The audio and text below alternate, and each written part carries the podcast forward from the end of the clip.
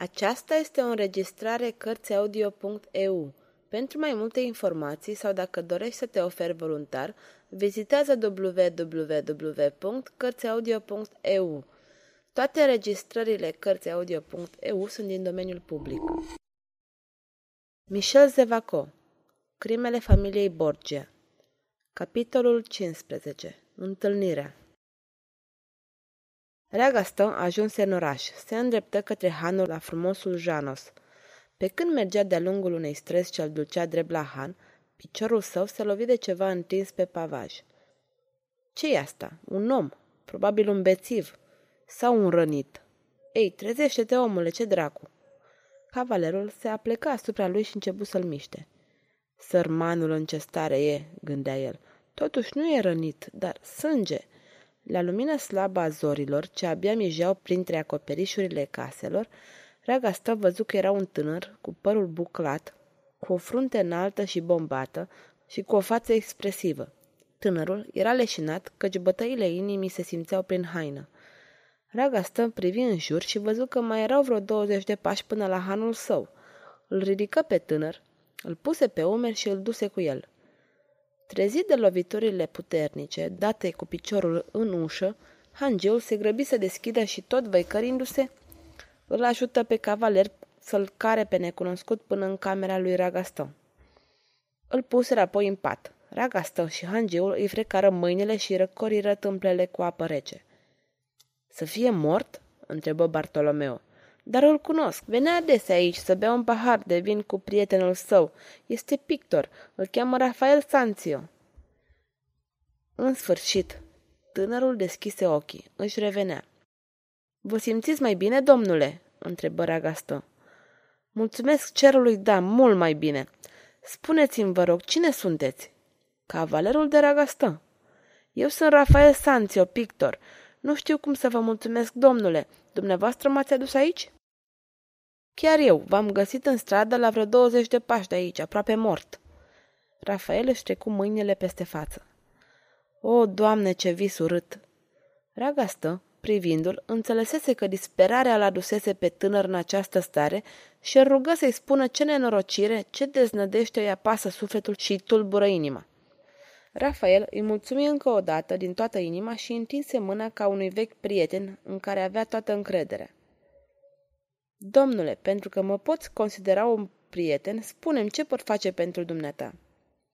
Cavalere, sunt cel mai nefericit om din toată Roma. Iubiți și nu sunteți iubiți, asta e, nu? Rafael dădu din cap.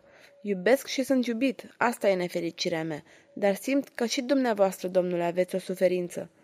Ragastă își opri o lacrimă. Să nu mai vorbim despre mine. Eu, în 15 zile, nu voi mai fi aici și toată tulburarea mea va lua sfârșit. Plecați? Părăsiți Roma? Cât mai curând. Numai dacă nu aveți nevoie de mine. Ragastă era convins de cele ce spunea. Rafael reluă conversația. Cred, domnule, că ajutorul dumneavoastră mi-ar fi prețios. Pentru a lupta împotriva unor dușmani necunoscuți, dar puternici, sunt prea singur. Vorbiți, spuneți-mi tot. Rafael se reculese. Apoi îi povesti lui Ragaston tot ce îi se întâmplase. Fruntea lui era acoperită de sudoare, o sudare rece de groază. Curaj! Jur că am nevoie de mult curaj acum. După ce îi povesti întâmplările din ultimile zile, Rafael continuă. Rosita a fost răpită. Cred că asta era primejdea despre care îmi vorbea maga. Poate și maga a fost răpită. Dar de cine? Cine sunt dușmanii? Ce vor? Nu pot să înțeleg. Când am plecat de la maga, am vrut să mă întâlnesc cu Machiavelli, dar n-am reușit să mă țin pe picioare. Suferința mi-a întunecat mintea, nu mai știu. Ragastă îl ascultase cu multă atenție. Curaj, îi repetă el. Povestea este tristă, dar nu văd motivul de disperare. Chiar nu bănuiești pe nimeni? Nu, nu pot să-mi dau seama. Poate aveți un rival. Rafael se cutremură de fiori. Gândul ăsta mă înnebunește, îmi arde pieptul și îmi face capul să-mi plesnească. Ah, Dumnezeule, nu poate fi adevărat. Maga știa, ea ne-a prevenit prea târziu. Deci să presupunem că Rosita a fost răpită de un rival. Ea vă iubește, nu? O, de asta nici nu mă îndoiesc nici o clipă. O femeie care iubește este puternică. Îți dai seama că Rozita nu va accepta liniștită această situație. Va fi supravegheată, dar va încerca să scape, să vă dea un semn de viață. O, mă faceți să prind curaj, la asta nu m-am gândit. Pe de altă parte, spuneați că aveți o mare trecere la Roma, un mare senior care vă consimte să facă cercetări. Rafael se ridică și îl îmbrățișe pe Ragaston. Mă salvați, mă salvați de două ori. Sunteți prietenul meu cel mai bun, deși acum o oră nici nu bănuiam existența. Ragaston surâse. Bucuria năvalnică a lui Rafael era opera lui. Hai, liniștiți-vă și ne vom revedea. Când? Mâine, la ora două, cel mai târziu.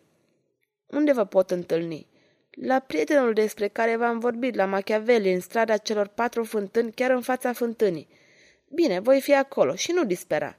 Cei doi prieteni își luaseră rămas bun și se despărțiră.